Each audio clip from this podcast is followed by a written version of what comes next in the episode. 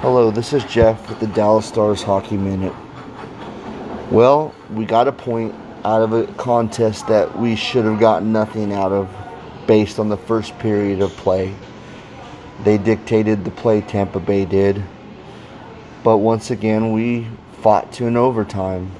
We had three or four good looks that we should have got in the overtime, and we lose in the shootout but we haven't been playing that strong against Tampa Bay all year, and there's a lot to be grateful for.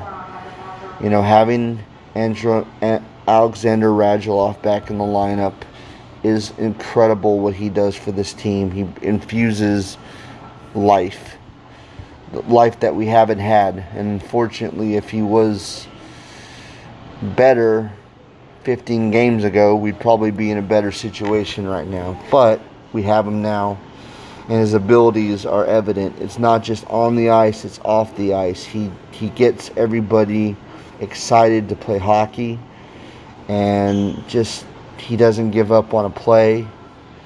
And I really, really am grateful that he's back. And once again, Jake Oettinger playing incredible. There was some difficulties through the game, but he kept making great saves throughout the game.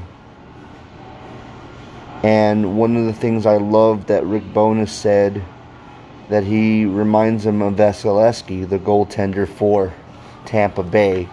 You know, at a time Rick Bowness was on the coaching staff at Tampa Bay as an assistant when Andrei Vasilevskiy got there as a rookie.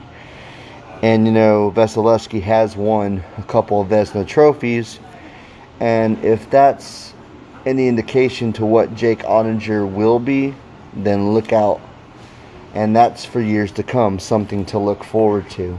I just thought it was pretty interesting that Bowness compared him a lot to Vasilevskiy, even though Vasilevskiy's been like six, seven years in the league versus the one that Oettinger has been. Anyway, this is Jeff with the Dallas Stars Hockey Minute. Hopefully, everyone's having a great day.